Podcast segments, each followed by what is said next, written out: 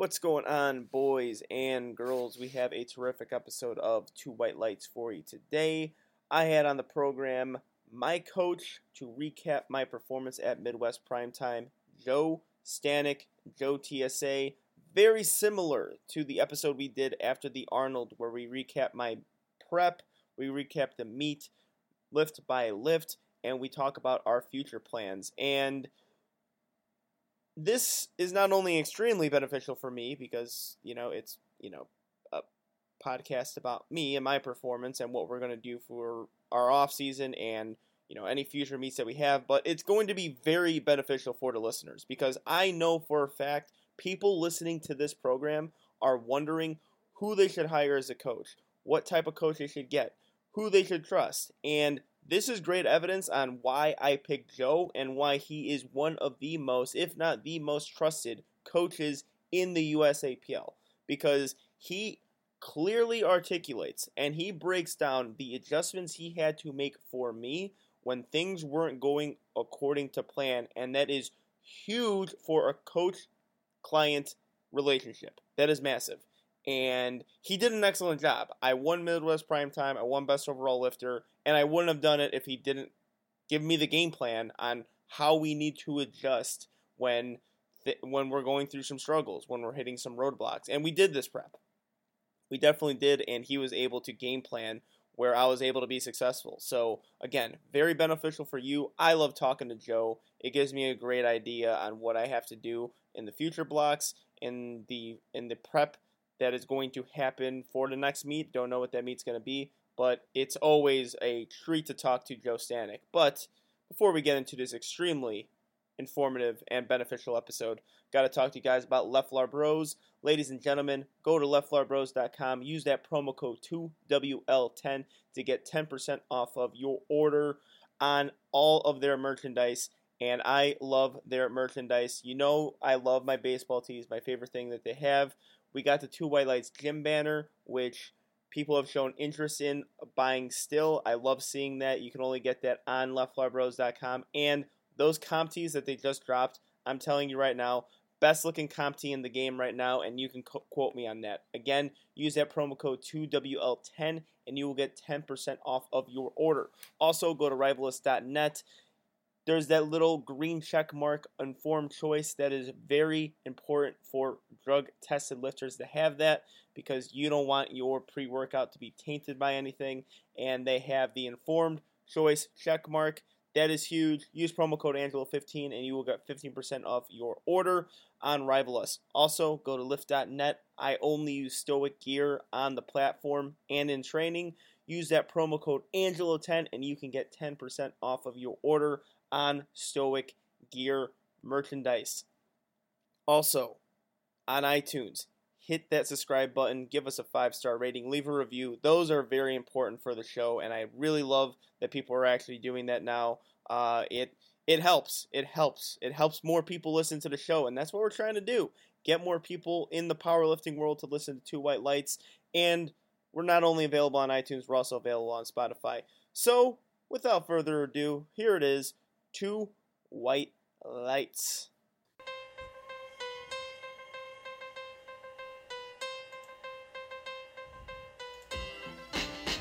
Ooh, baby, I like it raw. Yeah, baby, I like it raw. Ooh, baby, I like it raw. Baby, I like it raw. shimmy, yeah. Give me the mic so I can take it away. Off on the natural charge, bon voyage. Yeah, from the home of the Dodger Brooklyn squad. And as promised, I got with me a person who is becoming a regular on Two White Lights, and being the coach of the host of Two White Lights has its perks. You kind of get to cut. You kind of get to come on whenever you so please, especially when you're talking about a meet that I specifically done. Joe Stanek, what's up, man? Nothing much, dude. Just uh, sitting here in my, my office, talking to one of my favorite people in powerlifting. It's gonna be a good time. All right, yeah, that's good to hear. Well, um, and you know, just competed, so the time has come. Do another one of these recaps. I think I've done it for every meet I've done since I started Two White Lights, whether it be just solo or with you. And this is actually good for me this episode because this actually gives me an idea what we're going to do for the next prep. So when you guys are hearing this episode, this is my first time hearing all these things from Joe. We really haven't discussed a whole lot of details uh, discussing my next prep and really uh, breakdown of my performance. Aside from, hey man, super proud of you, good job. That was pretty much our breakdown of um, of the meet. Not not really uh, analyzing it too much. So um, I guess we'll start here because this is this this is a good way to start like any sort of recap, especially leading up to a meet. Our goals going into Midwest Prime Time. We had a number in mind. I discussed it on the show many times. I discussed it with many guests. Um, what did you have my numbers at to hit at this meet when we started prep like 14 weeks ago? So I, I was thinking that, that that 800 kilo total was going to be there, man.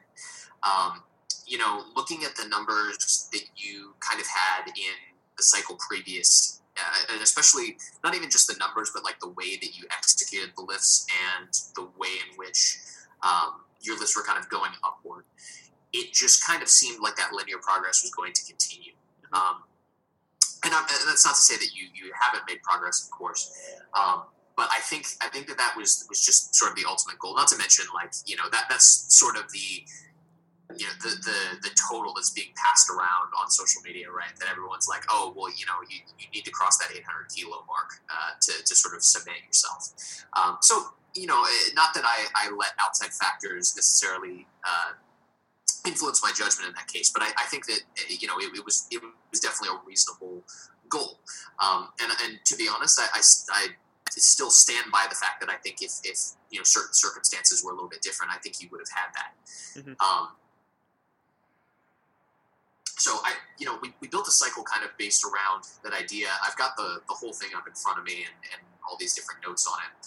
Um, the, the main thing that I wanted to address with this cycle, starting off, uh, at least in terms of the squat, uh, was your sort of limitations with your high bar form and, and essentially being able to grind through repetitions uh, that you wouldn't necessarily before. Being able to hold your position has kind of always been uh, a limiting factor in pretty much every high bar squatter that I work with, and I think that's that's no exception for you. Um, you know, it's high bar is just a, a tough, even if you're not like a full Olympic high bar squatter, just any sort of position that isn't like a true low bar is kind of hard to grind through. Um, so you know, we, we kind of started off doing these heavier pause squats as a means to, to cover that, as well as tempo squats. Um, bench press was kind of kind of just something where I started to see a, a sort of pattern in your adaptation to bench. Um, it just kind of seemed like if we went with moderate to lower repetitions at relatively high number of sets, that you seem to adapt well to that.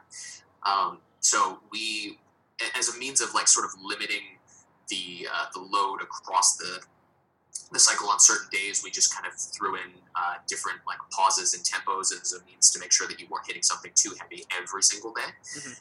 Um, and then with deadlift, we just kind of took the, the usual route that we that we always have, where one day is, is a little bit more of a higher rep one um, because that's worked well in the past. Um, and we did do at the beginning, we did some beltless pause deadlifts as a means of just kind of limiting the load a little bit more, but also getting some uh, some training uh, effect out of that that, that was positive. Um, now, I could go on on that, but that was just the, the sort of general thinking as to how the cycle was set up. And, and just based on, on what you had done um, previously, these were ad- admittedly all relatively small changes. The actual number of repetitions that you, you did uh, really didn't differ a whole lot from previous cycles. The actual volumes that you were doing weren't, eh, well, I should say volume in terms of like sets of reps, uh, not necessarily sets times reps times weight, which is how most people define volume. Um, it was all it was all relatively similar, and uh, as such, that was just kind of a means of. I, I know you just had Candido on here, so his you know his interview is kind of fresh in my mind. Great episode, by the way, man. Um, the uh, I think Candido, uh, when he talks about it on his his most recent YouTube video about coaching himself, uh, he makes a really good point that you you don't want to change too much uh, if something is effective. And so that was kind of my thought here was addressing small things with even smaller changes and seeing what we can do. Yeah, and I say, and then I was, uh, I was pretty happy with some of those changes that you made. They weren't drastic or anything. There wasn't anything that we were doing that was way out of the ordinary. Um, I guess maybe the uh, we we did a little bit of conventional deadlifts, uh, grouping that with our sumo deadlift, which was I think the biggest change. That was the only time I ever did a technique change um, in a block. I, I haven't even done that previous, you know, when I was following online templates. But yeah, the the, the changes that you made and all the um, the variations and the self limiting movements that you made were, I, I thought, extremely beneficial. I felt more comfortable in those positions. And I would have thought, you know, 14 weeks ago, I was thinking like 800 is a real possibility. Uh, we would have to, we would have to nail a nine for nine meet, which is really difficult to do. You would have to do, you would have to go perfect for the day, um, and hit and hit weights that we weren't really. I would say we're close to, but not as close as you would like, just from meet to meet. Um, you know, because if if we had to hit 800, what would we have to hit? What it was 280 squat, 175 bench, and then three. we would have needed a if we for like ultimate numbers i think one i think 280 175 and uh 345 is 800 if i'm if i'm doing the math correctly let me see uh, yeah that's 800 exactly Yeah, so Um, that would be a pretty big kilo jumps on every attempt. Aside from deadlift, really, you're going uh, you know, 10 kilos on squat, 10 kilos on bench, and then uh, five kilos on deadlift for, for overall progress, which is feasible. It is doable, but that's still a you know it, it, it's still a hefty order at the beginning of a prep. Just knowing that that's the end goal. For sure. Um, and I, I- did really quickly. Yeah, you reminded me about the conventional thing. The, the conventional thing is, is interesting. Um, so I, what the reason that I did conventional was I I actually I literally took exactly what we did the previous cycle, but I had you do it conventional. Mhm. So the exact same, like literally the exact same load on the bar, everything.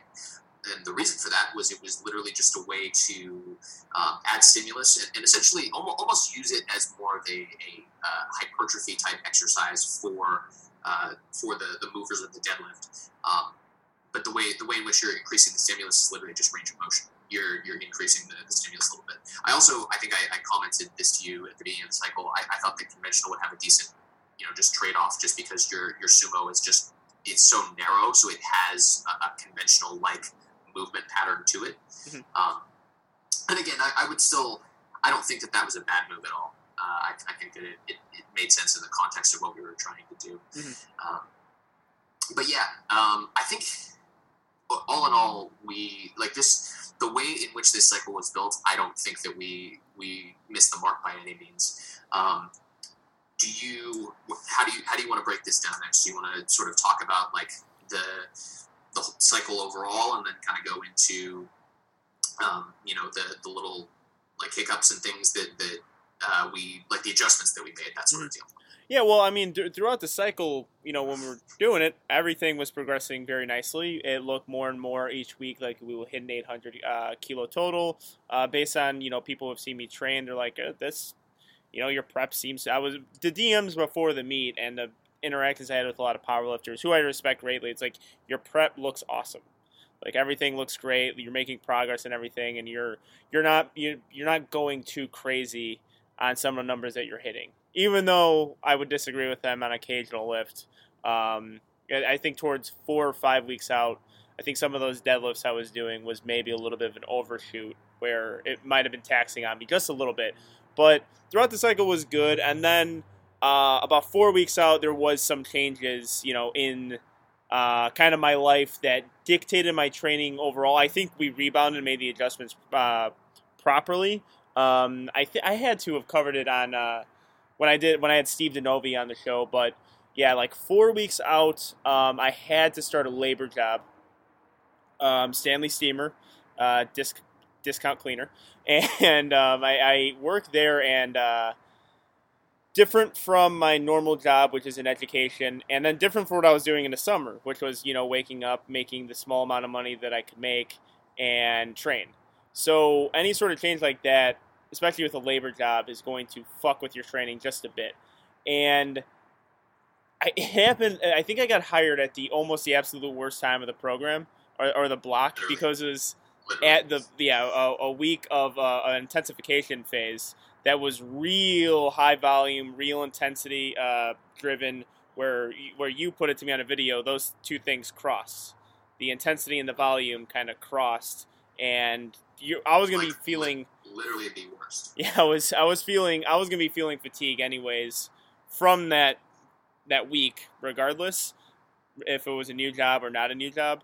Uh, but the new job def- definitely didn't help anything because I was working like at least ten hours a day, sometimes fourteen hours a day, and then I would get into the gym around eight or nine o'clock and try to hit my numbers then. And it really it's something that people have to deal with, and I think towards that like second or third week into our uh, our peak, I adapted to it pretty well, where I was comfortable with you know going to the gym at nine o'clock and getting out at midnight, one o'clock, uh, finishing on my deadlifts then. But it was at that time where it- was it was during the time I hit that 744 deadlift, and then seriously everything after that just it, it, it kind of went downhill as far as how everything was moving, including the same day deadlifts. Yeah. Like uh, like we were we were supposed to hit um, a triple like 672 I, i'm like i don't know i'm like i can't do that right now like my back was fried my upper back was fried we dropped it down to like 650 and then even our back down sets were much lower than i anticipated uh, probably like five kilos lower than i anticipated five to seven kilos lower then the bench session that friday did not go very well. It was the shittiest bench i've done in my life. It got up but it was the shittiest bench i've ever done in my life. I'm actually ashamed when i look at it again. I'm actually like I, I cringe looking at my bench. I'm like that's the worst thing I've ever looked at, and that's coming from my bench, like the bench that we used to work with that had no arch, and I was just trying. I was just going on, you know, bro science and bro lifting completely, uh, and that one was worse. Um, and then you know squat, we loaded 584 on the bar. I completely missed it on strength. It wasn't really a technique thing. I just completely missed it on strength, and that was two and a half kilos lower than the previous week where I hit 590 for like an RP seven and a half eight. So that week had we had to reel it back a little bit, and for a good reason. And good thing we had that scheduled deload right after that, where we can reel things back. But this was uh, and this was a good um, this was a good learning. I hate I I don't want to use the fucking cliches that lifters use, so I'm gonna try to dance around them. But the reason why they're cliches is because they're true. I used that week as a learning experience where me and you could talk and really get to why I was feeling that way and how we can improve. So that was used as data. That's my cliche that I'm using, and I hate myself for it. But it's true in this sense that that week was important for us to really kind of game plan what it was going to be like for the next three weeks. Yeah, and so like there's a, there's a few things that I, I think just in general hitting on for the people who are listening to this that are, are probably um, probably just contextually speaking are, are, are important. Um, when you when anyone not just you but when anyone has a major disruption in the way that they live their life um, that's that's going to cause whether you like it or not, even if you're good with dealing with stress that's going to make your stress levels increase you know no matter what. Um, so combine that with the actual stress of training, and it, you know it makes sense that we we ended up having a really poor result. Now I know again I know uh, when you were talking to Candido, you said that um, it, it, you thought it was mainly the deadlift that fried you when it came to your missing your squat, and I think while that was definitely a contributing factor, I think that I would more place the disruption and change in your training schedule and life ahead of that Mhm. just because um, you also struggled with bench, right? Yeah. Like if, if it had just been the squat, I would be like, okay, the main factor here is the deadlift, and, and that and that was the issue. But in this case, I think because bench was also a struggle, I think it was just kind of that sort of universal fatigue that comes from having a new labor intensive job compared to where you didn't have any labor on your feet before. Uh, there was probably a disruption in your usual nutrition schedule. And in fact, I know there was a disruption in nutrition schedule. Uh, and then also having to go to the gym and train late compared to when you were training. Uh, combine all of those things together, and I think that you kind of have a recipe for disaster. Um, so the way that I approached this, and I, I, I hit on this uh, with you a little bit, but the way that I approached this, besides the deload, which admittedly, yes, it does suck that you had that job uh, during the like the heaviest week of intensification, but it was awesome that it coincided with the deload. Regardless, if we hadn't had a deload plan, I probably would have stuck one there. regardless. Um, but the way that I, I planned this out, this is probably the most unique peak that I've written in a very long time. Um, I actually I continued to increase the intensity of the top end sets. Uh, but what I did differently compared to normal is I really backed off on the absolute intensity uh, of your backdowns. So we just kept increasing the essentially the sets that were important. We prioritized those, and your your backdown sets just in terms of the overall absolute and relative intensity went down. So, for those that don't know, relative intensity is essentially just uh, how close to the maximum number of, or the, the maximum percentage of your one rep max within a rep range uh, can you do. Like, for example, um, I keep a, a, chart here on my, my PC, but the, uh, just to give you a weird example here, uh, the maximum number of reps that the average individual can do for three reps is uh, 91%. So that's considered like 100% relative intensity for uh, the three rep range. So in a normal peak, relative intensity uh, would would continue, or excuse me, would go down, but absolute intensity would continue to increase. So that's just the actual weight on the bar. But for you, this time around, we had them both going down, which to me was the best way to deal with stress while also keep the or while also keeping the specifics of the peak, like the important top end sets, while still keeping that sort of fitness, the ability to lift heavy weight high.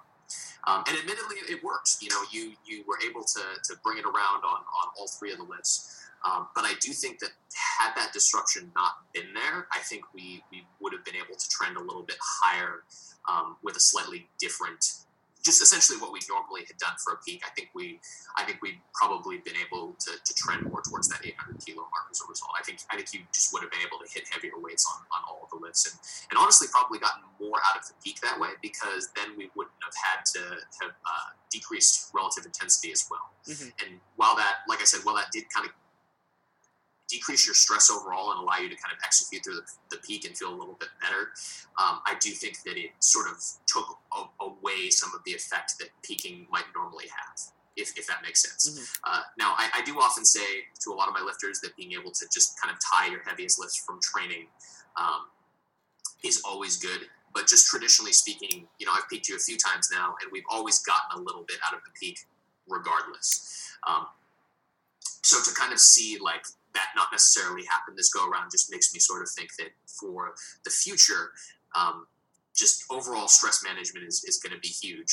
Uh, but we at least this way we sort of have like an emergency strategy that we know will at least allow you to kind of carry forward your heaviest lifts that you've done. Mm-hmm. Yeah, yeah, and it was it was definite diff- different from the last peak for sure that we did for the Arnold. Um, that was uh, a lot more specific, a lot more, and I, and I noticed with the back downs that it was of something a little bit more manageable that I could do. So yeah, that was that was one thing I noticed, and I think I think in in the in the end result, it was the most beneficial thing we could have done, and I and I liked the decision going forward with that. And then I mean, and then those with the overall feel of my workouts, like every single lift during the peak, which I think we only really got two weeks in of like um, some higher intensity workouts in uh, prior to the meet, uh, my body felt, you know, a hundred times better.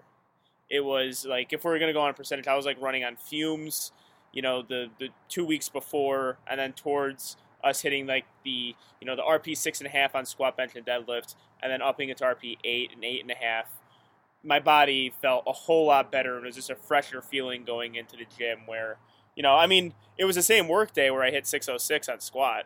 Same exact work day that it was, you know, the previous three weeks that, you know, fucking sucked. And I really, at that point, was drained to go into the gym. It was, you know, 8, 8.30, I got into the gym. Around 9.30, I hit a 606 deadlift. And I mean, a 606 squat. And then we still had heavy bench and deadlift after that. So it wasn't exactly uh, an easier day at the office, but it was, my body was eventually adapting to the, to the changes that we're making. So um, it was it was it was uh, working in that sense. Yeah, um, and I, I I will say I think if we maybe had one more week to to uh, take you through the peak, we also might have gotten a little bit more out of it because you're you're right in saying that we didn't necessarily get to to touch like the absolute highest intensity I would normally take you to. Um, so I kind of just sort of split the difference and, mm-hmm. and gave you some eights and eights and a half. Uh, I think I think in, again in the most in in most cases I think that would be that was I think it was okay. Um, it, it wasn't it wasn't perfect, but we were dealing with something, and that's you know unfortunately we don't live in this vacuum as powerlifters. You know we we just we have to sort of roll with the punches with this. Um, and admittedly, as much as I like you know I wanted like the perfect day for you, like I, I do with every athlete. If there was one meet that I had to pick to not have the absolute perfect day, this would probably be one. Mhm. Um, yes, it was obviously for, for money, and, and it was a cool meet that Steve put on. Uh, but you know, if I would much rather have it happen here than at like the Arnold or Raw Nationals. Mhm. Um, so and, and you still won the money, which is is very cool. Yeah. Um, so do you want to you want to talk about the actual meet itself? Yeah, now? we can we can go right into game day because you you know you segued that perfectly into the meet itself because going into that week I felt great. Uh, that Wednesday and the same very, very similar feelings with the Arnold. I'm like, when you hit that last lift on Monday of uh, RP seven and a half on squat, you're hitting like it was a 550 for a double, and then for four I hit I think 518. I'm not sure.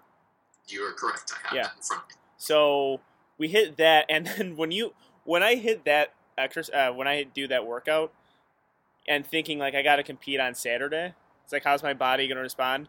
I know that the plan is always there, but I'm still always like, man. Are, and then we had to work, you know, the next day with um, a rel- it's a much lower load and lower intensity lift, but like a- after that Tuesday, your body feels it that you just did a you know relatively strenuous exercise those two days, and then that Wednesday I felt great, and then the Thursday when I actually drove out to Missouri, I felt even better. So at that point, I'm like, all right, so same thing as the Arnold. I feel great. Uh, the, drive, the drive there obviously sucked, seven hours, but you know that's why I drive out two days in advance. So Wait, I it can, was seven. It was a seven-hour drive. Yep. So Shit, dude, I yeah. didn't realize it was that far yeah, so I stopped in St. Louis first. That's four hours away from um, from Chicago. Um, stopped in St. Louis first, lifted, hit my last lift on that Thursday, and then drove uh, another three hours to Springfield. So yeah, Springfield is southern Missouri. So you're like getting on Oklahoma, Arkansas territory when you're down in Springfield. So yeah, just because someone says Missouri, if you're in Illinois, doesn't necessarily mean it's close. People like states have states have some width to them sometimes. So it was a long drive, but you know that that Thursday got to bed pretty early and felt great Friday. Um, then on game day, I was I was disappointed. Actually, one of the things I was disappointed the most in was the weight loss that I suffered from working the manual labor job because I was trending pretty nicely into the 82s, into the 82 uh, kilo range and close to 83 at a certain time. And then once I started working, like, ah, God, I was eating. I, I was trying to eat like a pint of ice cream like after work to try to get some calories in.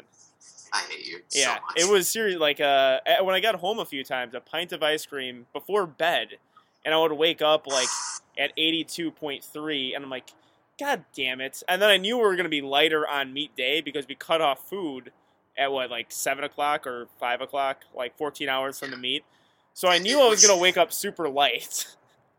it, admittedly, like we, it's not like we cut any calories or anything Mhm. like that. Um, I don't know. I just the that is that is the one thing that like I wasn't sure if we should do that or not. But Yeah. I knew that if uh, you know, e- even if we didn't have the perfect day, uh, that the weight loss would help you win the money. Yeah. And admittedly, if you had been uh, 83 kilos versus what you weighed in, your good lift points might have been a little bit lower. Yeah. Um, so you know those those kilos that you might not have been able to put on the bar might have mattered a little bit Mhm. more. Um, so I, I think it was the right move for. Oh yeah, for sure. Oh, no, it was right. I mean, I mean, it was a full day of eating prior to five. Like me and my girlfriend went out for breakfast in the morning. I had my lunch. Uh, I had my dinner. I drank about a gallon of water. Like it was, I was fully energized and fully. I just and then I weighed myself at that time. I was like eighty two point nine with all that food in me. I just knew because I know like if I cut off eating for because I was eating at like midnight, a pint of ice cream and a full meal and then I would wake up lighter. Like if I get a full night's sleep without you know eating at midnight again, I'm going to lose weight. I'm like I just know this is to happen, and it wasn't. Again, it, it was a very similar to the Arnold, where we woke up at the same weight. I felt fantastic. I felt you know fully energized. I was able to eat. Uh, I had a peanut butter and jelly sandwich, a banana, and some pasta before weigh-ins. I got there, I had another banana, and I was 81.6 getting on the platform. So, like, and and also my weight, my scale is a bit heavy. Oh, So we got we got to take that into consideration, like going forward. My weight is uh 0.4 kilos heavier than the uh, the both competition ones, the Arnold and the one they used at Midwest Prime Time. So I think there's a trend there that my weight that my uh that my scale runs a little heavy, but yeah, and, but uh, when you do that in the morning, you know you're I, I just feel in good shape to compete because I already had breakfast before you know everyone else did, and it's so I, I think it's still the right move. I, I think just a personal goal for me because I really tried to gain weight and I was gaining weight. That when we saw that loss, I'm like, God damn it! But Um, we'll just do the same thing next time.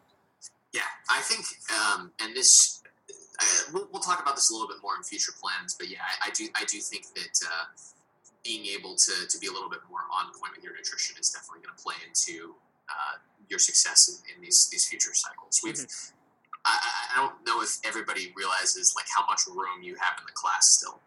Um, so yeah, we'll we'll talk about that a little bit more when we get towards future plans. Mhm. Um, so let's let's go uh, let's go lift by lift, and and I'll uh, I don't know I'll, I'll just kind of get my take on it. Uh, now I, I admit, admittedly uh, I was asleep for squats I figured. because Yeah, it was like know, it was like six o'clock your time. yeah like I was I was it was Saturday morning I was Yeah. and, you know admittedly I was not worried. Um, but so this is the one that I, I do have the least context on at the moment, other than like the videos that I've seen. So Mm-hmm. how did how did squats feel on the day? And um, I know so we originally had had uh, 280 is, as what we thought our, our maximum attempt would Mm-hmm. be. So that's that's not too bad. That's that's like two and a half percent over what you hit in training, your heaviest lift that you hit in training. So I, I didn't think it was an unreasonable goal. Um, I know I do remember Garrett saying uh, he felt a little bit uneasy after your second. So take me take me through each Mm. of your attempts and uh, and what just what you were thinking. Yeah, so I, I guess you could say almost the same thing as the Arnold, but the third attempt didn't move as fast as it did at the Arnold, where the third attempt looked much better than my second, and even I took a step back and was like, "Whoa, okay, we undershot there just a little bit," and I usually don't do that. So that's what happened at the Arnold. My third attempt with 270.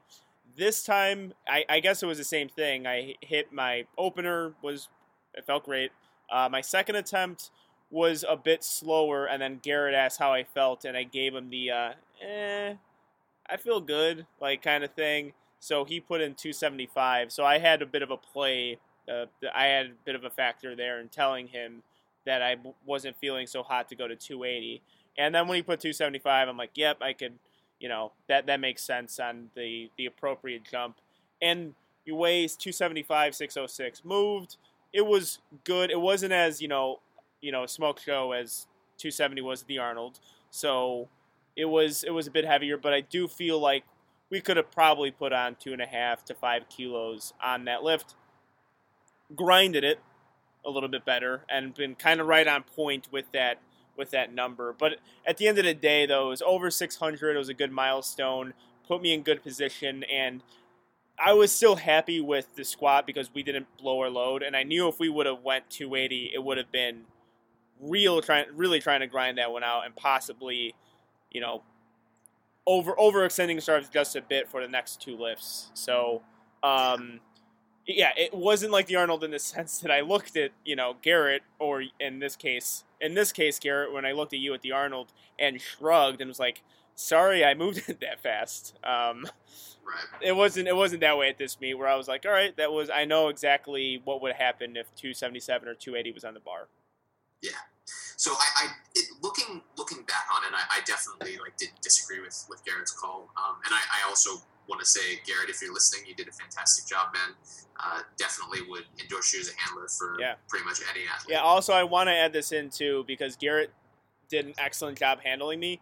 He is a fantastic handler because he screams out things to you on the platform that make sense. And he screams a sh- yeah, he screams a shit ton when you're on the platform. He's a lot more high intensity than you are, and I think everyone, based on you know them knowing Garrett and seeing his Instagram videos, can kind of guess that. But when he he knows the lifter that he's handling, or at least in my case, he knew me, and he was shouting things at me that made a whole lot of sense. Everything was instructional to get them like that's a big that's a big handling key. Just not you know uh, screaming nonsense into my face and telling me to lift shit up. Um, he did a he did a fantastic. I would say the second best handler I've had next to you. Oh. Yeah.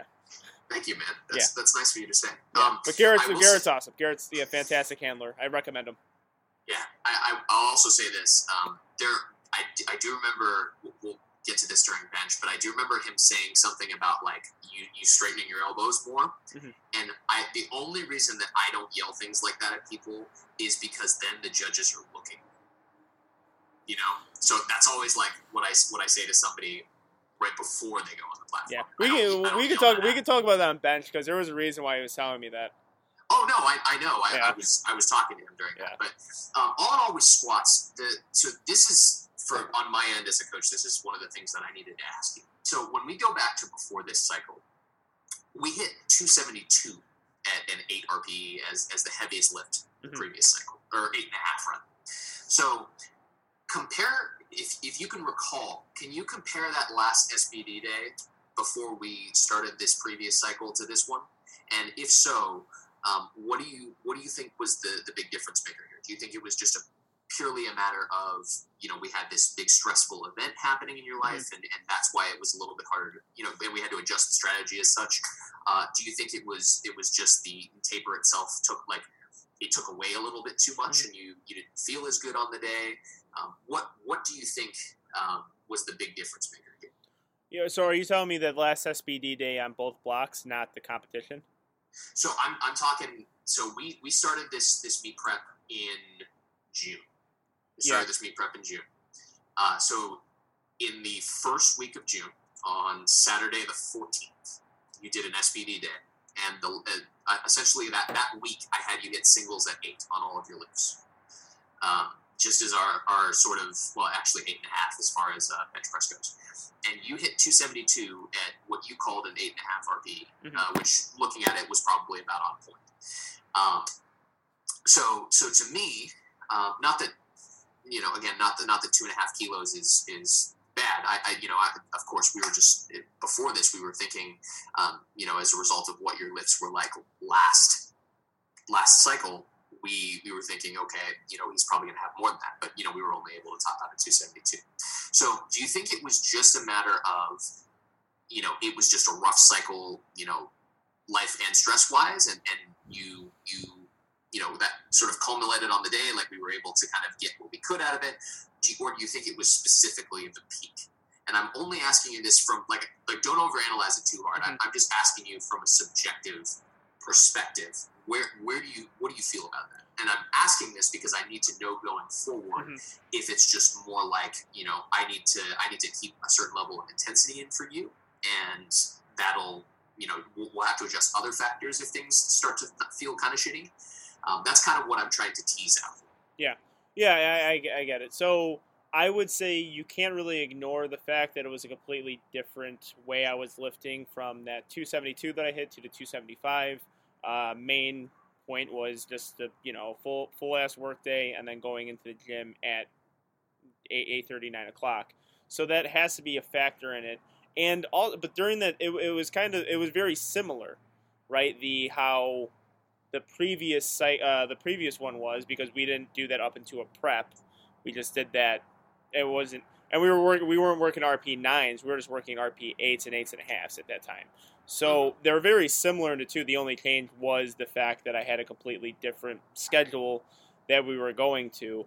So that that has to be the biggest factor for me. Um, and I think if we extended that peak out just a little bit more, I think 277 could have felt could have fallen in training, which would put us five kilos over, and then during a peak, 280 on the platform. So that's that, yeah, that's that's what I'm thinking right now, as far as comparing the two. And it was just, and also, I mean, the the set, the other block too was kind of weird because we were hitting 90% of it in my gym, uh, my basement, Right. and then we got into surge, and like kind of the kilos were, you know, throwing me off a little bit, and just the overall feel of the weights because it, it does happen to a point where you know you kind of get used to that that Texas power bar as opposed to the Ohio power bar, and all the calibrated plates.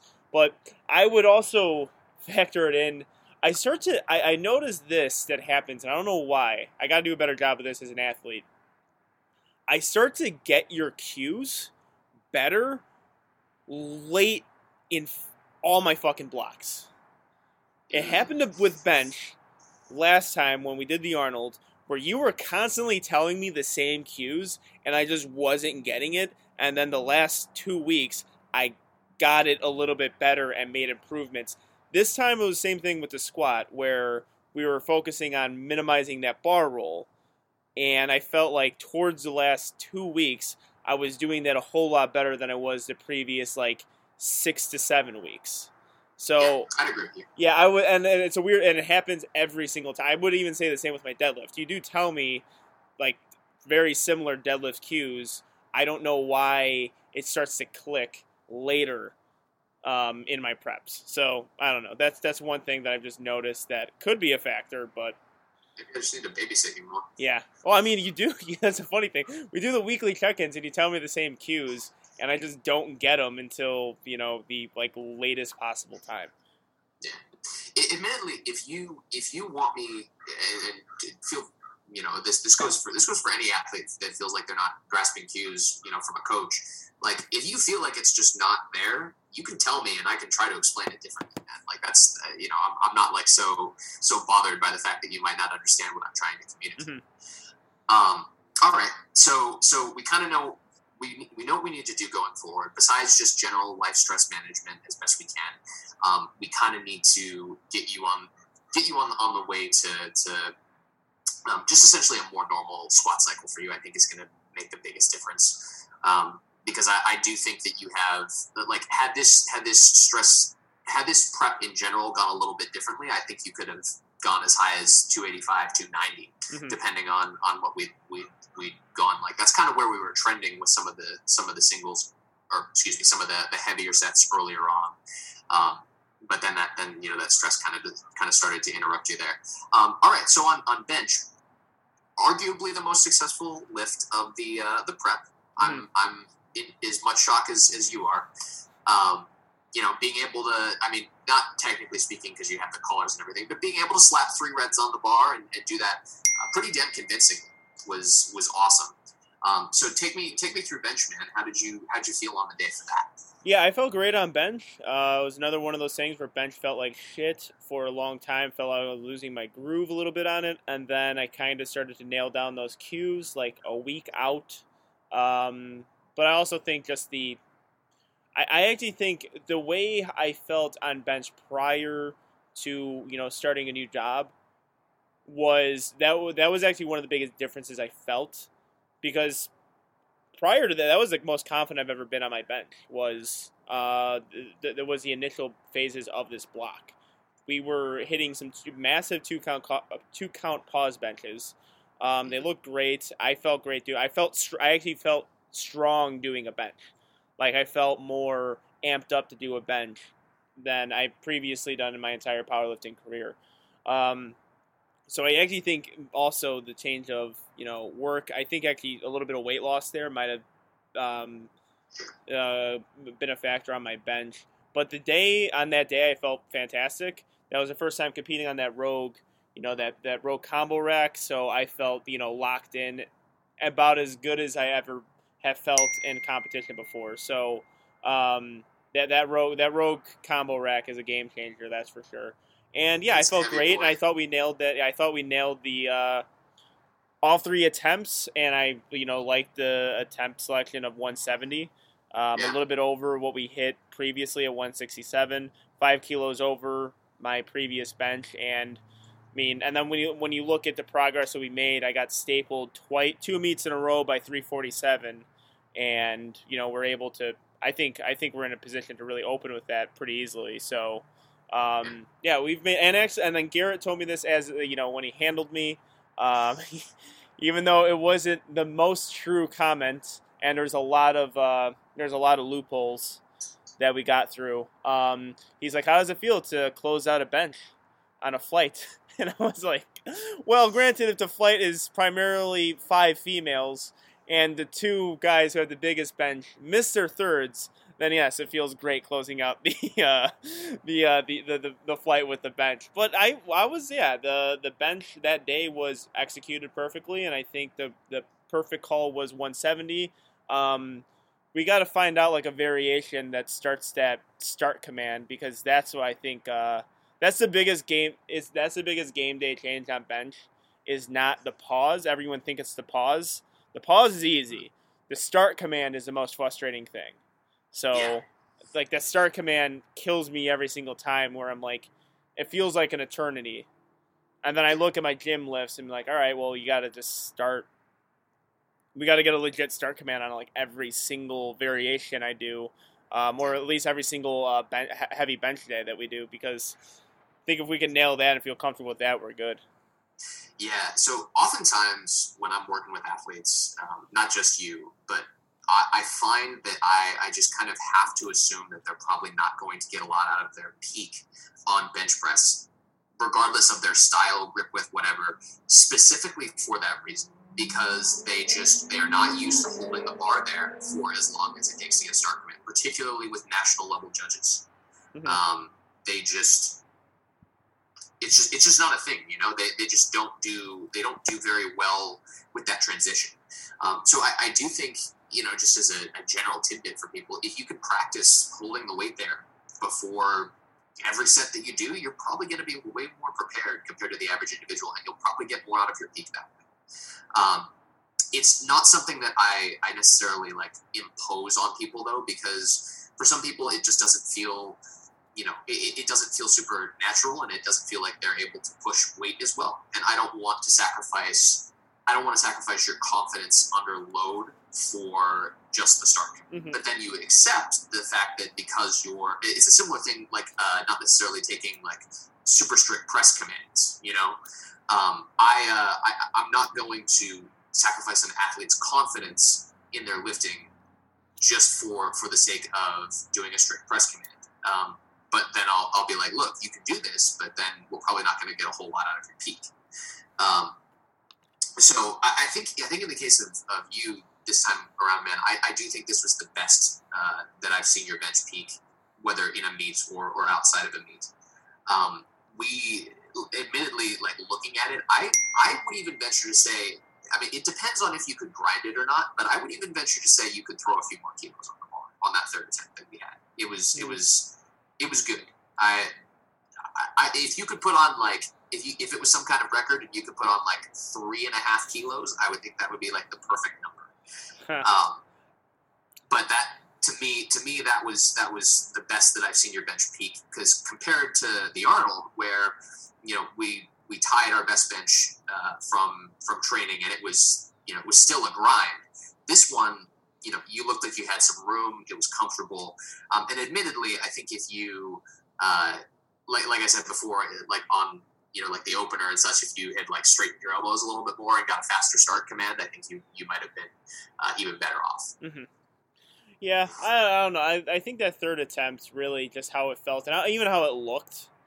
Like I just keep on looking at it, being like, I don't. I really, honestly don't know if I could throw on an extra kilo on that one. Really? and that You don't think so? won. No, like, and I, I guess that comes down to um.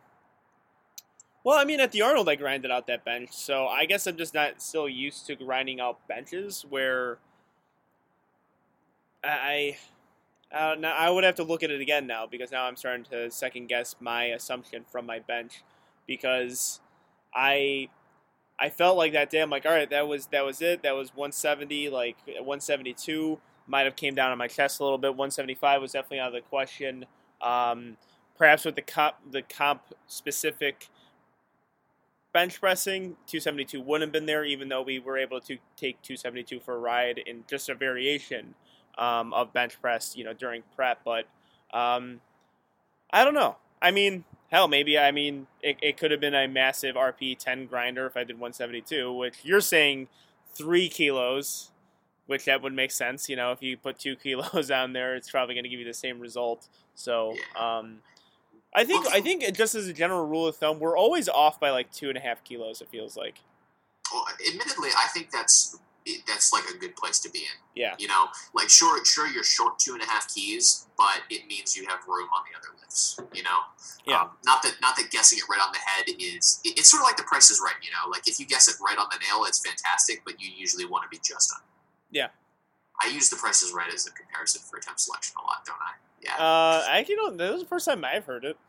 yeah, I, I talk about this all the time. Uh, yeah, I mean, I get the I, reference. I don't watch the show, but I get the reference. I uh, I said it to I said it in your uh, video that I sent to you and, and Garrett on your attempt selection actually. Oh, I must have missed Uh, it there too. I don't know. maybe. But all right, let's let's so let's get to the let's get to the big show, man. Yeah. So as far as deadlifts on the day, now we've already discussed this uh, a little bit. Um, my uh, my good buddy uh, Yu Mr. Deadlift Panda, and I were actually having some back and forths about this immediately after you got done deadlifting. Um, and it's funny, he was like, he was he was arguing with me, saying that like, oh, it must have been his back. And then when you posted that side shot and you had like zero back grinding, I was just like, yes, vilified. um, but so deadlifts on the day, how did they how did they feel compared to training, and then just maybe even just compared to in general? Uh, the Arnold, you know, just just give me give me where where in space your deadlifts are uh, compared to the rest of your your your year with me uh, in this meet. Oh, on meet day they felt great. Um, cause and you know what? I, I guess the the heavy deadlifts when we're hitting a one rep max in training as opposed to the meet is going to be always a little bit different because we are we're doing squat and bench before we hit deadlifts and comp. Where in training we're hitting just deadlifts for that day. Granted, it's under fatigue, a lot of fatigue because we have a pretty uh, a pretty heavy squat and bench session before that, so it's not completely different. But it is always going to be a little bit different. Or actually, I actually think on meet day I feel better than in training. I think we're under a little bit more fatigue while we're training than on meet day. I feel I always feel pretty good when we're um, competing. And you know what? That so that day, you know, opening with 700 pounds, that's huge. And the way that moved, I'm like, all right, that felt really good. Um, the second attempt, I thought it was going to be 335 kilos. I actually thought it was until I looked at mass Masscast, like when I was in the hole, and noticed it was 333 or 332, and Mhm. I was like, all right, well, I, I still I still like the call because I'm like, if I hit this, I'm probably gonna win. Um, best overall, and that's that's that was our first goal is to win best overall lifter and come home with some money, and you know we all know each other in the Midwest, and I wanted to say I'm the best fucking lifter in the Midwest. So that that happened. So um, that was good. Um, and then I guess, and that felt great too. Like um, we hit 733 previously in training. I think it had to be six weeks ago or five weeks ago or somewhere around that time. And in comp, it moved way better than in training. It felt it, it felt good. Um, and and this is now this is where I guess the, the it comes in. Set, 350 kilos, 350 and a half kilos is a lot of goddamn weight. for sure. And it was a big jump, and I knew we were taking that big jump. And I was like, all right. When I hit 750, um, I, I guess it was the same, almost the same exact feeling I had, like thinking, like, this is a lot of fucking weight. And then we had to add 20 pounds to that shit. so my head was in that state, like, all right. I remember thinking the same thing. I was like, oh, wait, it's 22 pounds heavier than what we hit previously, which is also, you know, a pretty big uh, lift. So I'm not going to lie, there was a little bit of doubt going to my mind prior to the, the lift where, you know, 77, 770 was loaded on the bar. I'm like, you know, this is fucking way, this is way faster of progress than I thought we were going to see. Um, and when I lifted, see, this is the thing. If I remember how the lift went, it was too heavy. Uh, because I don't remember how the li- the really good lifts. I don't remember how they felt. I just remember. I just. I just. Oh. I just always see the judge give me the down command, and that's about it. This one I was lifting. I'm like, and I, I'm. I'm not joking. I felt every single ounce of 770 pounds. Like I felt it, and when it was coming up slow, I'm like, all right, this is going to be a grinder. And I actually didn't think I got it past my knee. I actually thought it was lower than that, just based on how it felt, because it just felt so heavy, and you know, uh, and I tried to, you know, and I remember trying to like, I was wincing, like, I was making faces on the platform, and again, I don't usually do that. I was wincing to try to get the weight up, and that's what I knew was like just probably a little bit too much on the day, and uh, couldn't couldn't hold on to it. And I don't think even if I did hold on to it, I probably would have ramped the shit out of it. So, um, yeah, I guess I guess that's the uh, the breakdown of my that third attempt deadlift where I was and I was totally cool with making that jump because it was just a strategic thing to do. We won the meet. There's really nothing else to compete, and that was the goal is to win the meet going in. Um, if I guess it was under different if if um if the record wasn't at 772 by Isain, um, Is that how you pronounce his name? I always think so. I pronounce it always mispronounce it. Isain. I, I, a cool name. he's- yeah, it is, and yeah, he's hung cool as shit. um, uh, but yeah, sh- yeah, sh- I've been shouting him out a lot recently, and I'm and I keep on calling him a fucking bastard for shattering the record, not not breaking it like in five kilos, but doing it by ten. So thanks, dude. Way to way to make it much harder for me. But um, Hey, we love a challenge over yeah, oh yeah, we do, but still, just have I chipped Yu's record. Show some respect. okay, show some respect, dude. But, uh, Um, I'm I'm joking. I'm fucking around. But like, uh, if that didn't exist, the number probably would have been 345. Garrett Yeah. said I think 345. You said 347. So you guys were off on like two and a half kilos. I probably would have went to 345, and we're usually off on two and a half kilos anyway. So that was that's what I was thinking. Like would have been the call if that dude didn't exist. You know what I mean? If that wasn't the record, if we were just trying to put some distance in my American record, that's what the number of would have been.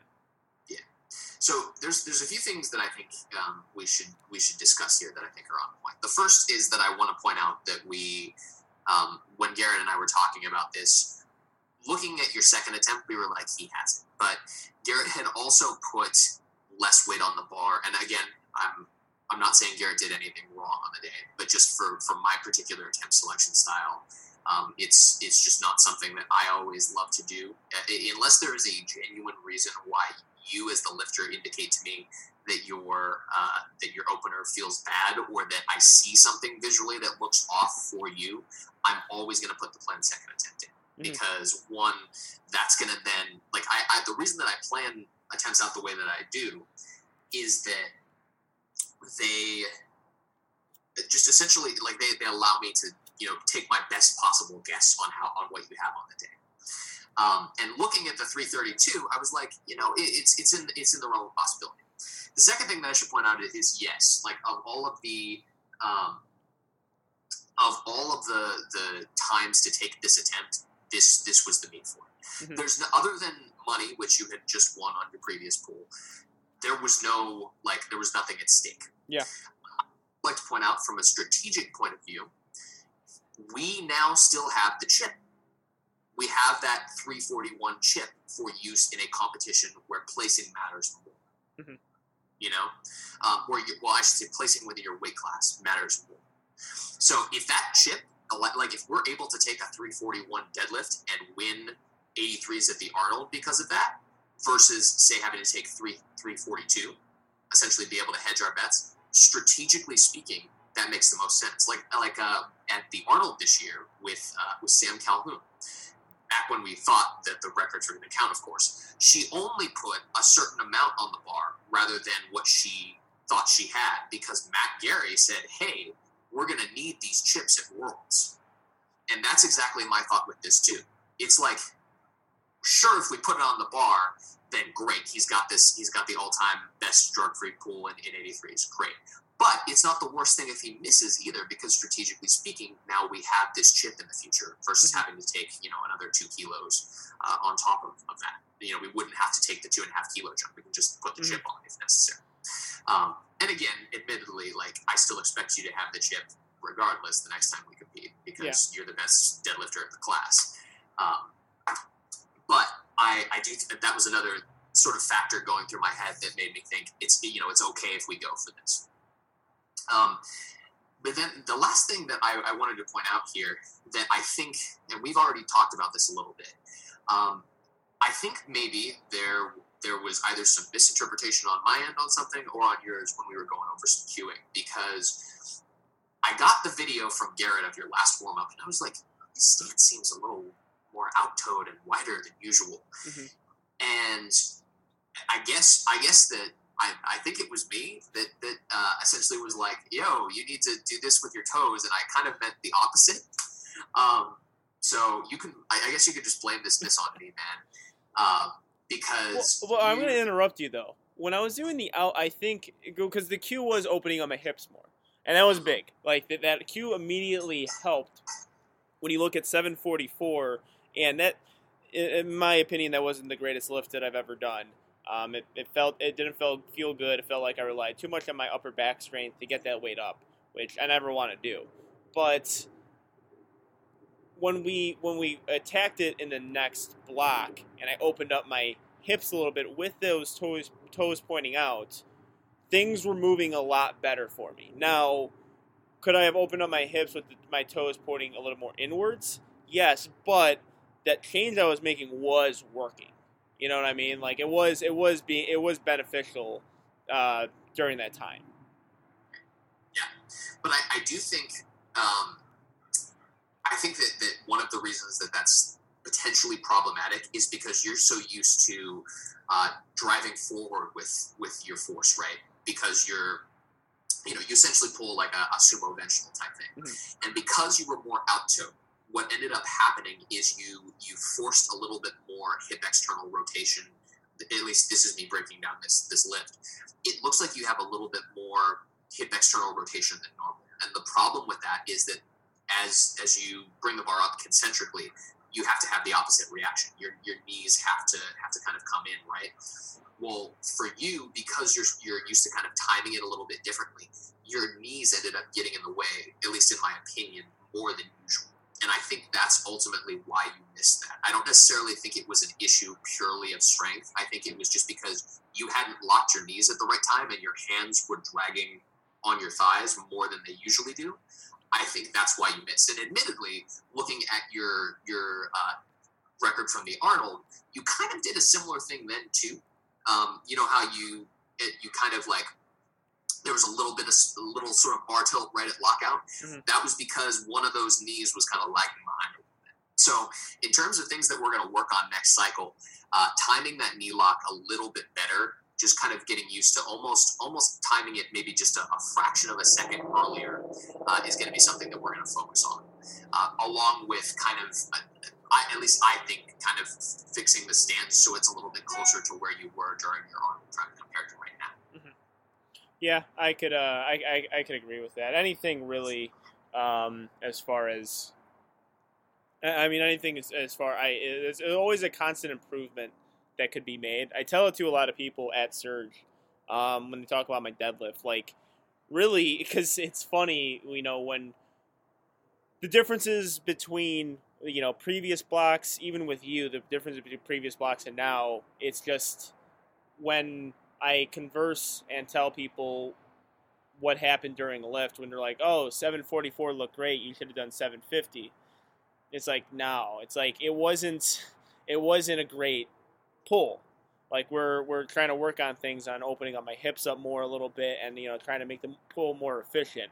So even with this, even the the changes that we've done, because we made a lot of changes on the fly with my deadlift three weeks out, and it was still, and you know, it was trying to improve upon a uh, my best lift, really. So doing that norm- I again, normally would not do. yeah. Well, no, but it wasn't uh it wasn't br- a sweeping uh, technique changes. I, I, w- I wouldn't say because I know I know you're hesitant on giving technique changes, you know, so close to a meet, but it wasn't like a big. Okay, we gotta we gotta start from scratch here. All right, so when you walk up to the bar, you got no. It wasn't anything of that. It was just a few minor things, but we're still adjusting it as we go. Um, It and I was- mean, it- and and those things make a big big difference for me. it, it was one of those things where I was like, he's just feeling off, and it doesn't look like his normal pool, Mhm. and that that was why that was why I was like, okay, we need to try something here. Um, but yeah, I think for me, I think that that's going to be the, the biggest the biggest thing that we do is just just kind of try to recapture um, what your stance looked like then, uh, as well as, as like I said, just kind kind of timing that knee lock just a little bit better. Um, that's that is as much as I, I, I love your your you know frog stance sumo, that is one of the disadvantages of it. Is that you just kind of you if you mistime your knee lock, you're kind of going to get fucked by it. Mhm. Um, okay, so we, we went over the meet. All, all in all, you know, we still PR'd our total, which is good. Yeah. Um, I th- you know we won some money and we've got you in a position where I think even if we don't compete again until like you know even April or May of next year, we should be fine with getting into into prime time, um, which is is cool. I'm I'm very pleased by that. I think I think that for the next few cycles uh, in general, I think we essentially we're going to kind of go along the lines of what I would do in, in anyone's off season. Now, admittedly, I don't think that off season work. I think there's this stigma where you almost like people people think that they need to suddenly become bodybuilders when they're Mhm. doing off season work, and I, I don't. I've never understood that. Like you're a power lifter, why would you do bodybuilding? Um, but to me, the biggest thing about off season work is it- it's it's almost like being um, being a little bit smarter with your training because you don't have anything on the horizon sooner. Uh, Like uh, prioritizing more um, things that are going to prevent you from from being injured. I think over anything uh, is a is a good way to put it because if you like if you look at a typical meet prep, usually that's where people push the hardest. So I think just naturally in the off season, you want to push a little bit less. Now that doesn't necessarily mean focusing less on improvement. It just means taking away some of the things that potentially have higher risk uh, for a certain Mhm. Um, so what I think that's going to look like for you, just specifically on paper, at least based on the notes that I've so eloquently written out here, uh, is just uh, do do less but do more. Mhm. That's exactly what I have written. I'm God, you know, I, I, I was going to be an English professor. That was what I was going to be before I decided to go into exercise Yep. science. I'm just so eloquent. Um, but no, what like realistically speaking, what I think that looks like on paper is just overall. I think the intensity is just going to be a wee bit lower.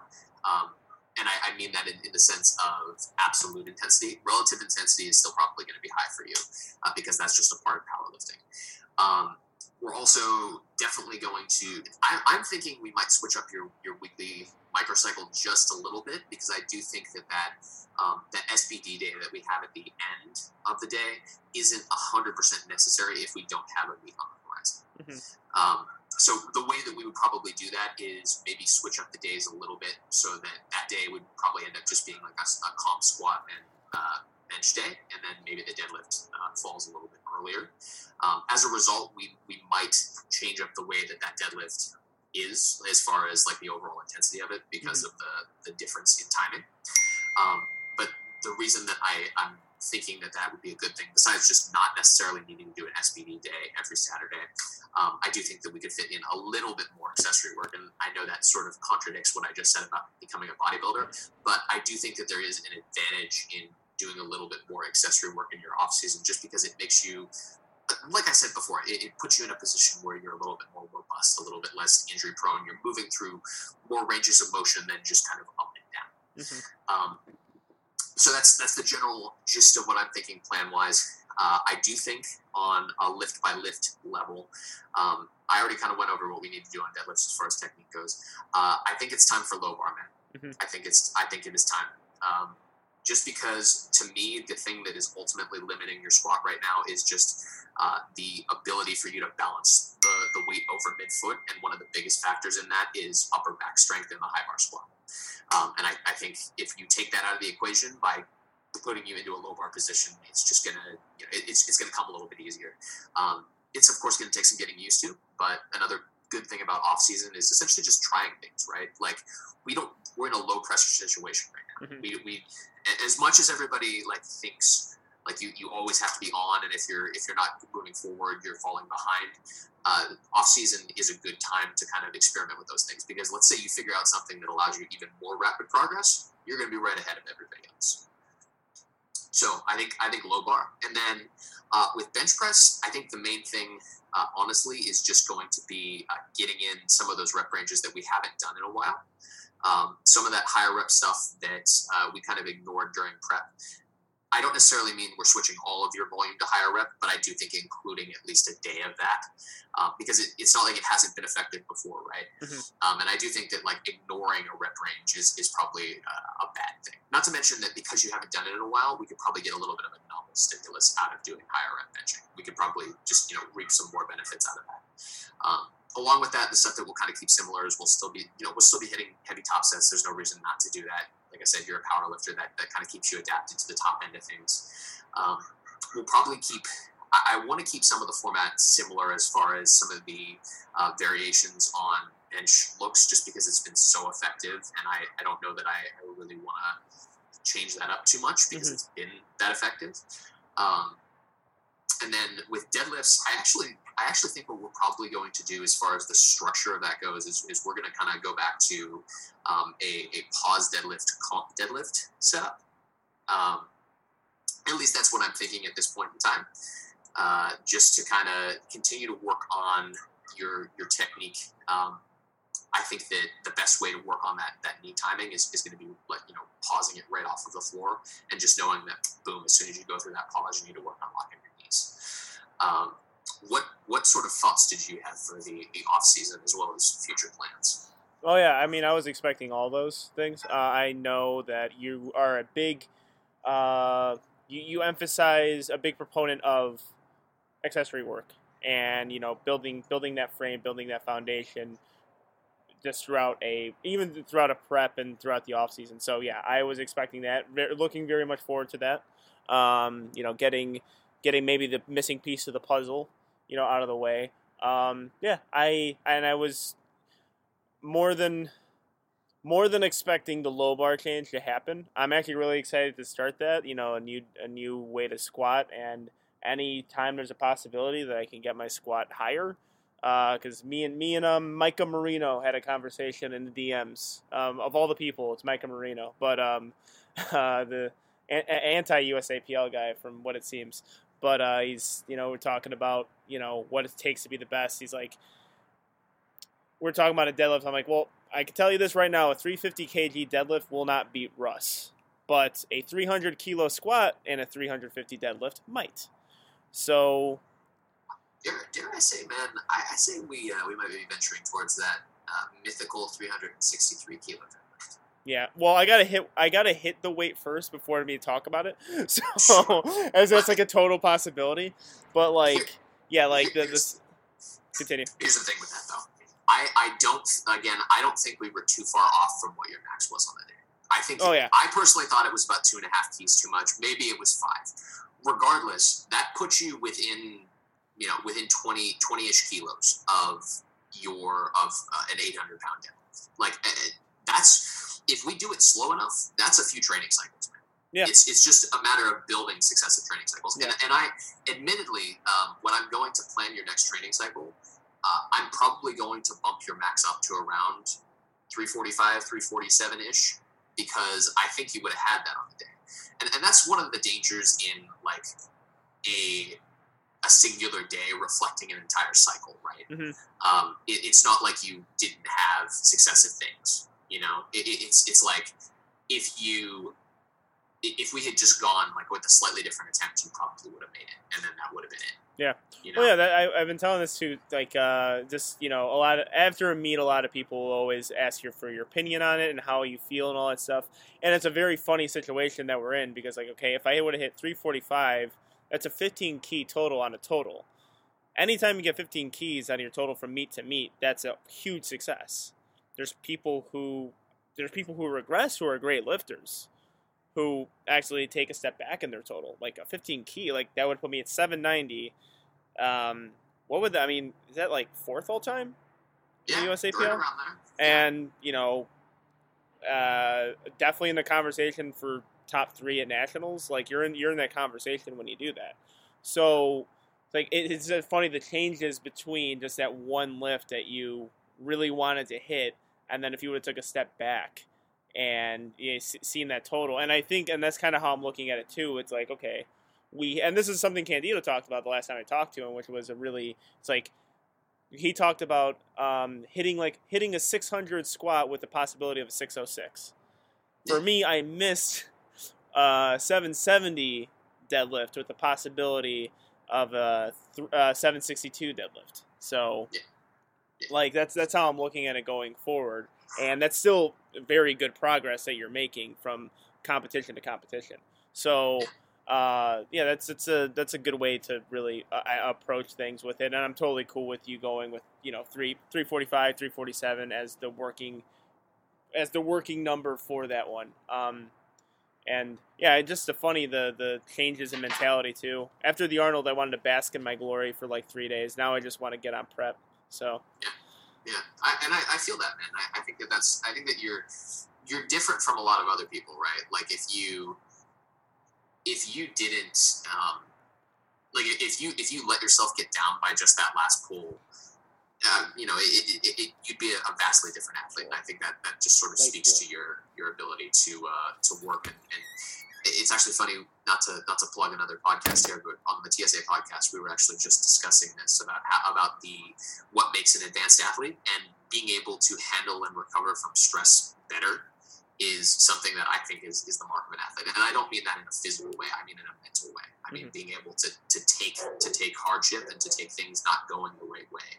Uh, and, and using it as, as fuel for getting better. I just think that it's, and I, and I don't, I don't think that's something that uh, genetically speaking, you just you just have. I think you learn that over time. Yeah. Um, but if you talk to every single top athlete out there, that's what they have, one hundred percent. Um, so I'm I'm excited to see where we where we take this, man. I, I I really genuinely believe that over the course of the next year, we're going to be well into the 800 kilo range. Yes, it didn't happen at this meet, but I, I- I feel like it's just going to be no problem next meet. Like it's, it's just going to be there. We're, we're not even. It's it, it's going to be one of those things where it's like, sure, you you missed you missed 350, but you know next next meet, if I have it my way, it'll be your second attempt. You know. Yeah. Hopefully. Uh, that'll be that'll, that'll be a fun world to live in. Oh god, I can't believe like that's a great thing, and this is another cliche, but that is the crazy thing about the sport. Where in March we were talking about 750 as like this number that. Uh, when did when did you you set that?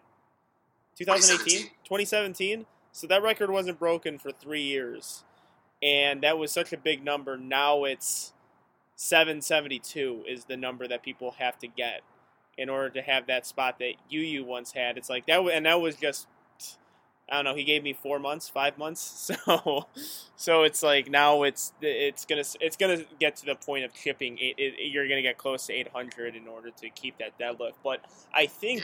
I mean, this is the same thing as last block when we go through. I was more excited to see what we were going to do with our squat and bench, really, um, because I know that's because the conversation always happens between, um, you know, what would you rather have an all-time lift or this big total? I'm still on the like the side. I just I just want a big total.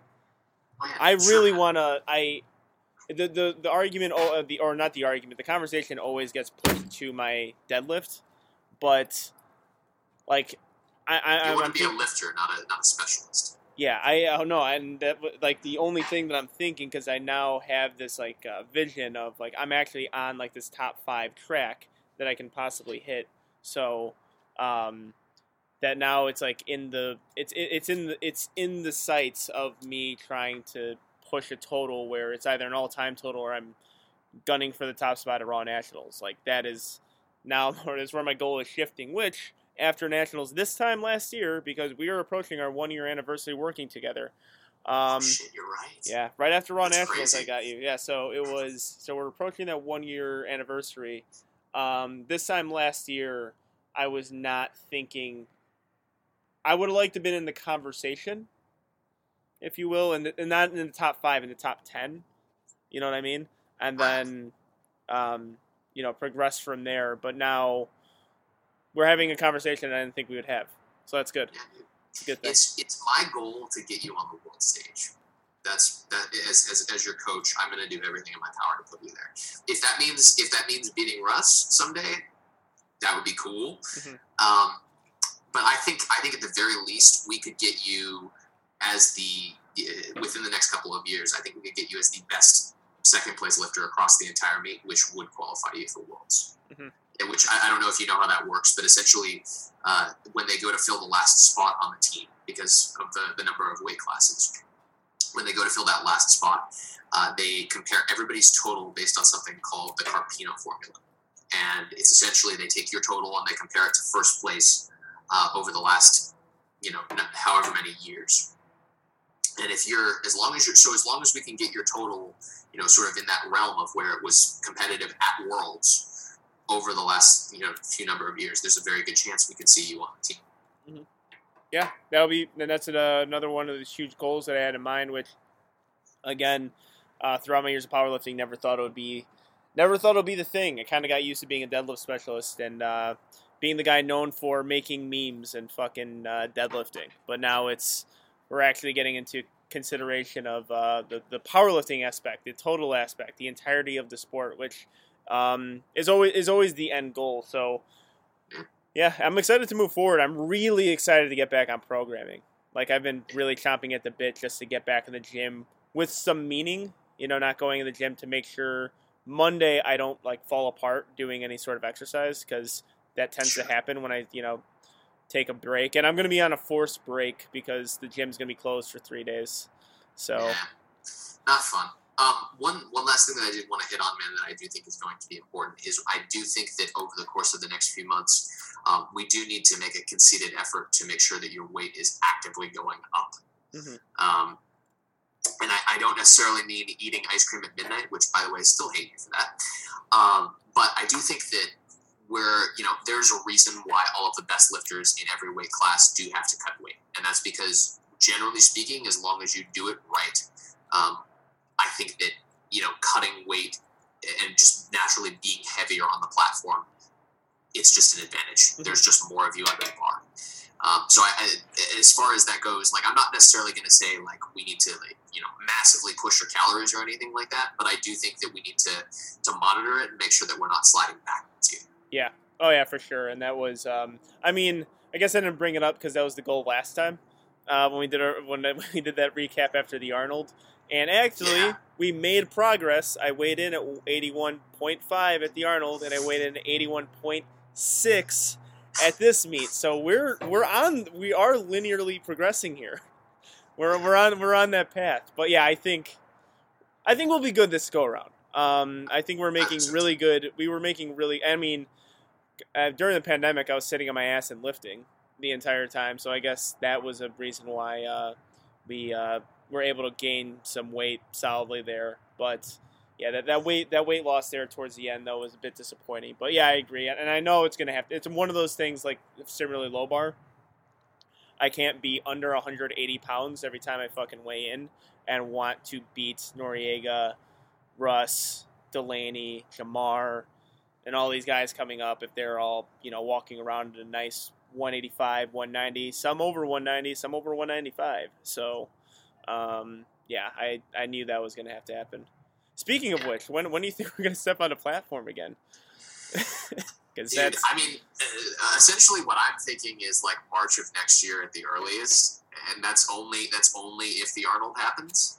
Um, like if it if it doesn't happen, I think maybe more you know closer to April or May. And as much as I am normally not like a huge fan of of stepping away from the platform for too long, I think that uh, in this particular case, just because we've kind of the last few meets we have kind of pushed a little bit hard, I think it, it's it'll be kind of good just to not have to worry about that quite so much Mhm. and just kind of literally just focus on progress rather than you know pounds on the on the, the actual competition total. Yeah, I I agree with that. That's um, yeah. I mean, I thought I thought possibly by March we would be able to get the Arnold back, but it. I have the same doubts I had for nationals now, so uh, hopefully, I mean that- that'll be good. You know, March, but yeah, I'm.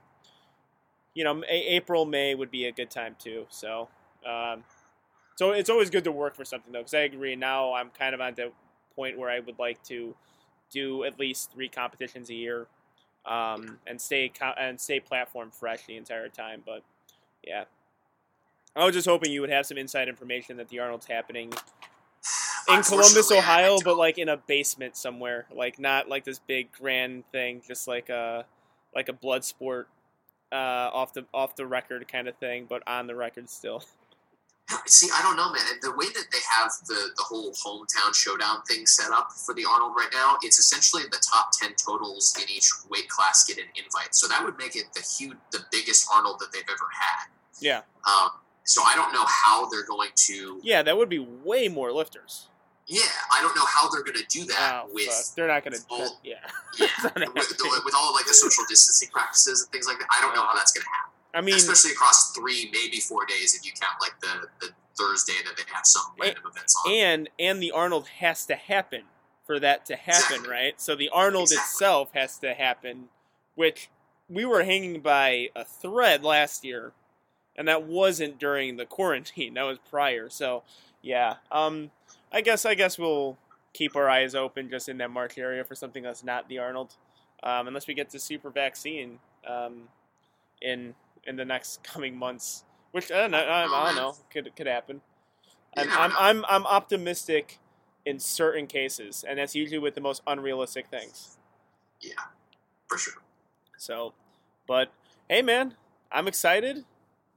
I'm really happy to talk to you again. I really like these conversations. It gets me motivated to get back in the gym again. Um, I am now a lost puppy when it comes to um, like the weeks after a meet, where uh, it's like, okay, what does Joe have to say to get me back fresh? Even though the game plan this week was much better than my previous weeks uh, of after training, where I would just hit a stupid ass lift on a noodle bar and then take a break for about a week because I have nothing else to do, and then go into prep or you know programming and just uh, my body feels like it's falling apart on a Monday.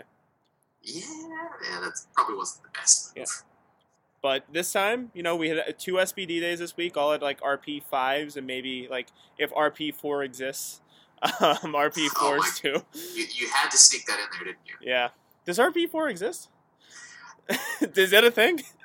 Like Yes. under under five for me. Actually, five almost is like no man's land.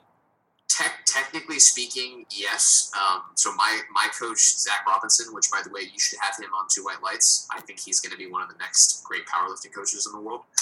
Um, he uh, he and his team over at Data Driven Strength um, use a an RPE chart that has all the way down to RPE four on it, and I have been assigned one before. Mhm. Uh, it was literally me just being like, okay, this percentage correlates with that. That's what I'm throwing on the bar. That's no that's what I did with RP five, and I still think I undershot it. Which that was the funny thing when we undershot RP five with my deadlift. That was one of them. Like, wait, I undershot an RP five. I'm like, I didn't know you could do that.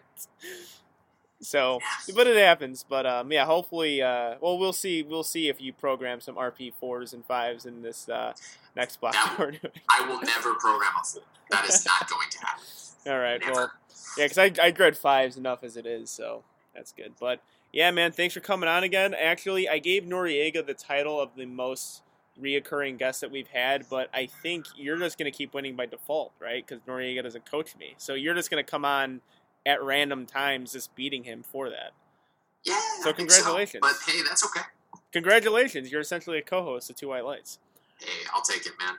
Uh, I love this podcast. Uh, ah, thanks, man. There's no bias. There's no bias in that No, tone. not at all. Yeah, but uh, we did get Candido on, so that works. All right, man. Thanks for coming on, and uh, I'll talk to you probably next week. Yeah, for sure. All right, man. Peace. What's going on, boys and girls? We have a terrific episode of Two White Lights